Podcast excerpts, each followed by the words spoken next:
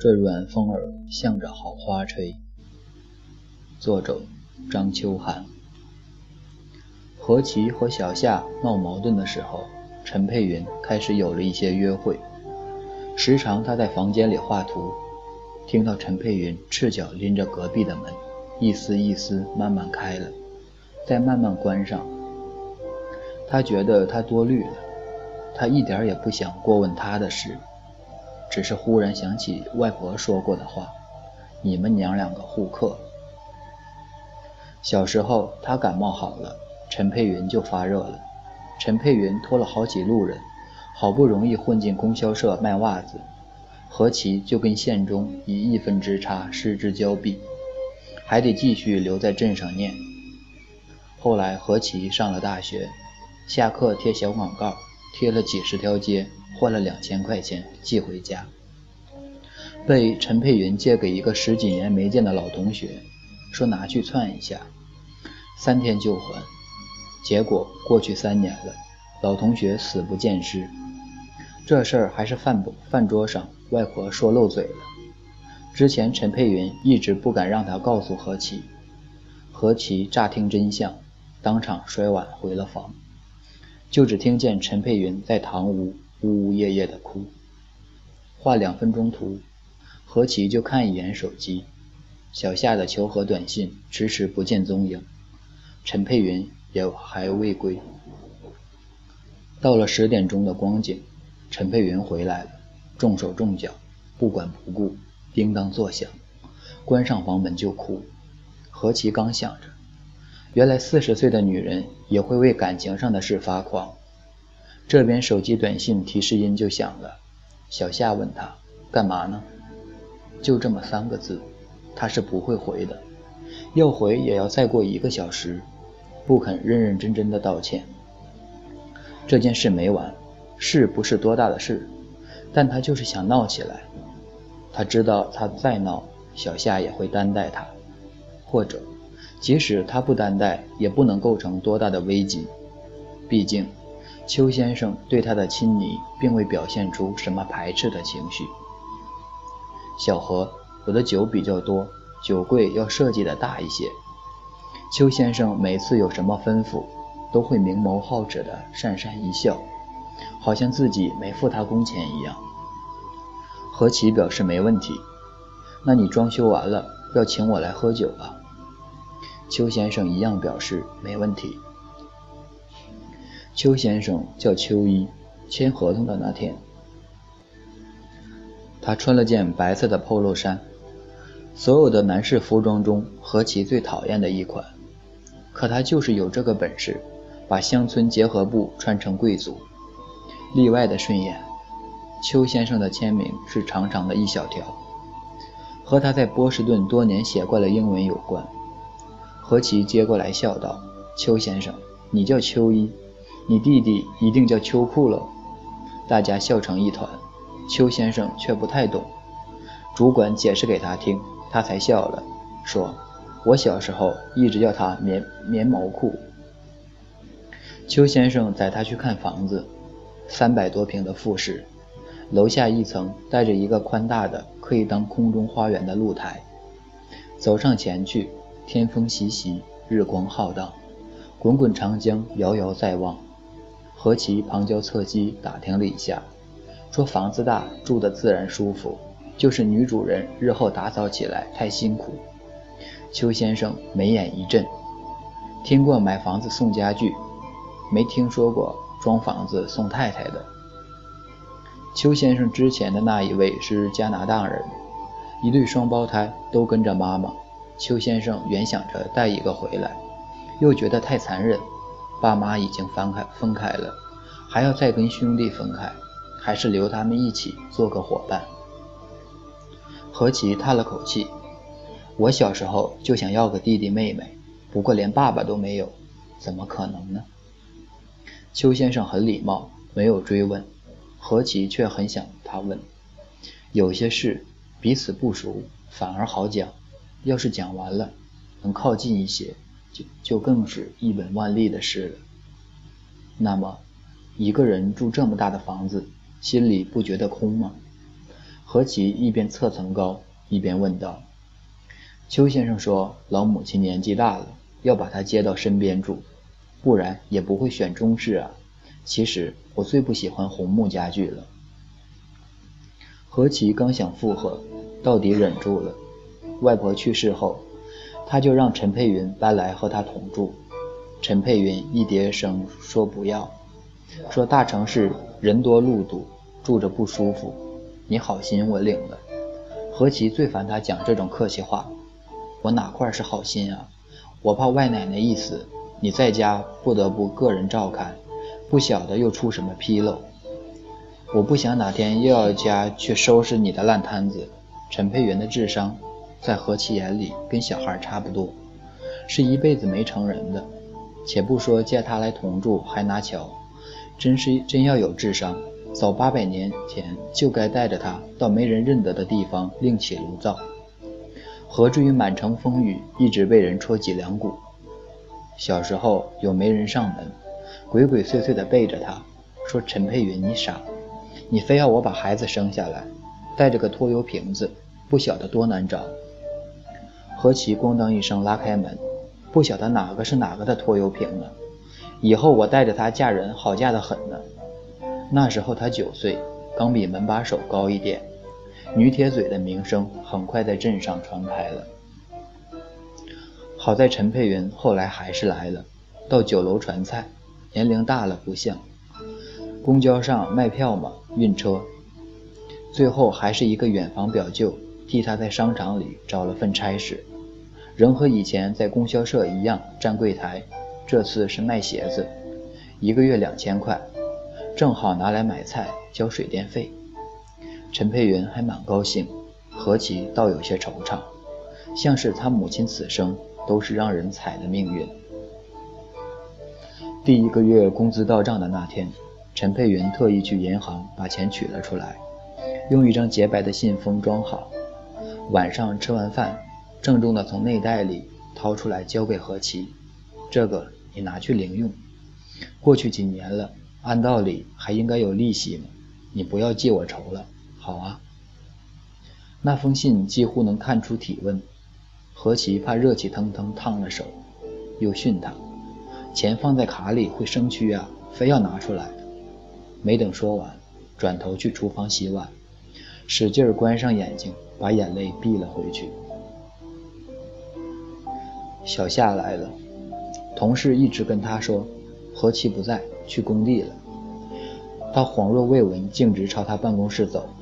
小夏开门见山问他冒进公馆二十三幢的老男人是什么人。何其惨淡一笑，现在学会跟踪了。电脑连着打印机在咔咔咔咔的校色打样，他不想跟他在办公室为这种事周旋，叫他到楼下奶茶店等着。效果图缓缓地从机器里探出眉目，先是一张暗红包巾配秋香色团画软枕的贵妃榻，接着是一道画着西府海棠的细纱屏风，最后是一面牡丹壁纸。配云纹玻化砖的背景墙，小夏等不及了，猛地抽出它，几下撕成碎片，朝着头他的朝着他当头扬去，怒喝一声：“你不要脸！”何其确定这个分贝连隔壁公司都可以听到，更不要说外间的同事们。没有人进来劝架，他只好自己给自己找台阶下。你要是还有点素质，一会儿拿扫帚。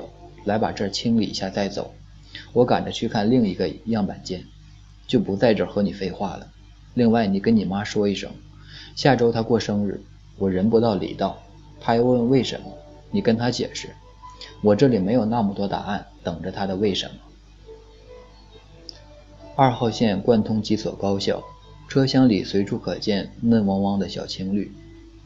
曾几何时，他和小夏也是其中的一份子。他所在的艺术学院和化学院隔着一条银杏长街。深秋时节，他抱着课本在桥上等他。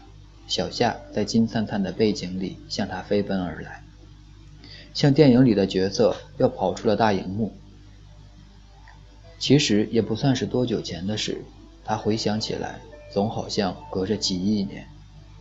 毕业之后可吵的事太多了，他一直劝他化工厂污染不太安全，要不改行，要不好好看书，考到科研所，替老教授们打打下手，写写论文。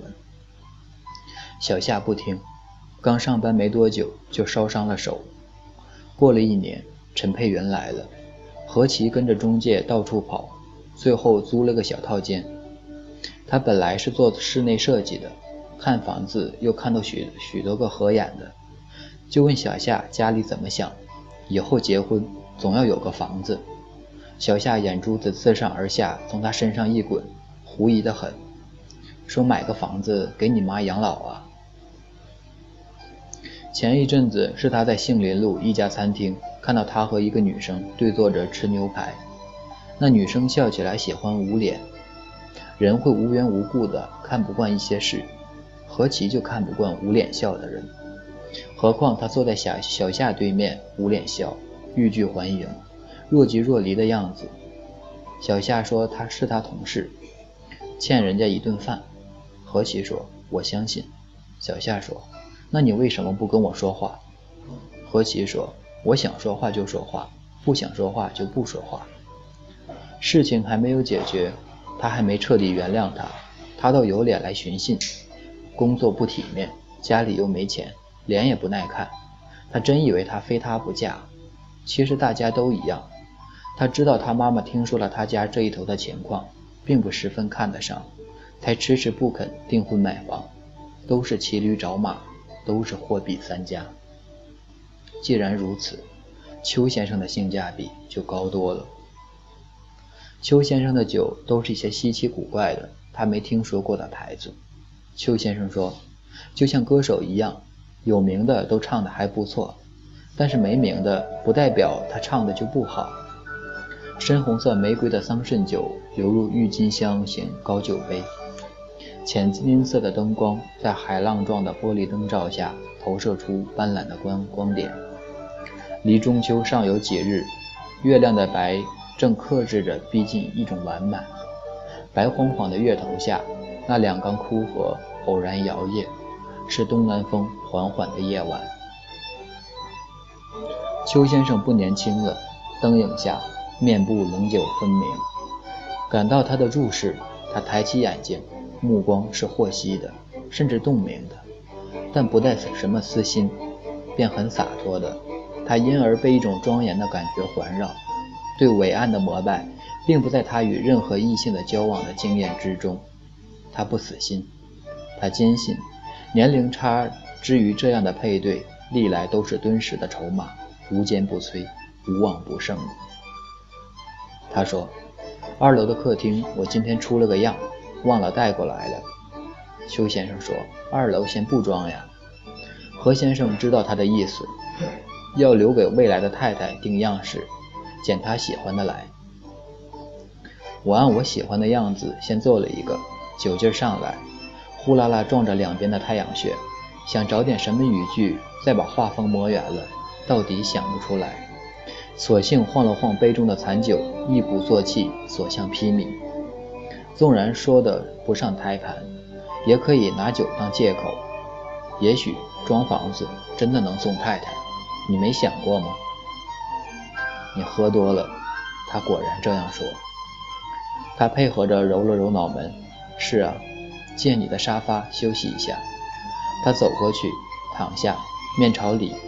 他打算刻意，他打算睡一刻钟就走。可是他又取来一床薄毛巾毯。来给他盖，他自己在单人沙发里坐下。我从来没见过我爸爸，一张照片都没有。据陈佩云说，他那时候刚毕业，和平已经参加工作了。一听说他有孕了，立刻叫去叫去医院做掉。他不同意，他想结婚。和平不表态。和平家老两口很快上门来，拎了些东西，看上去很诚心的样子。到底还是谈崩了。他们张口闭口，和平是做干事的人，意思是他要讲政治前途。陈佩云祖父是最后一批特赦的战俘，成分不太好。外婆说我家不是一天两天成分不好，和平图快活的时候，怎么不把旧账先摊开来算算呢？人一走，外婆翻手就给了陈佩云一个嘴巴子，但他还是要坚持生。他去找和平，和平不见他，后来同意见他，竟然开始赖账，说的头头是道，显然背后有人指点过了。陈佩云说：“我不想以后去验血，我不信血，我就信良心。”结果没等他把证据生下来，何家一家先卷铺盖走人了。旧事如天远，过了那么多年，陈佩云回忆起来，再转述给何其。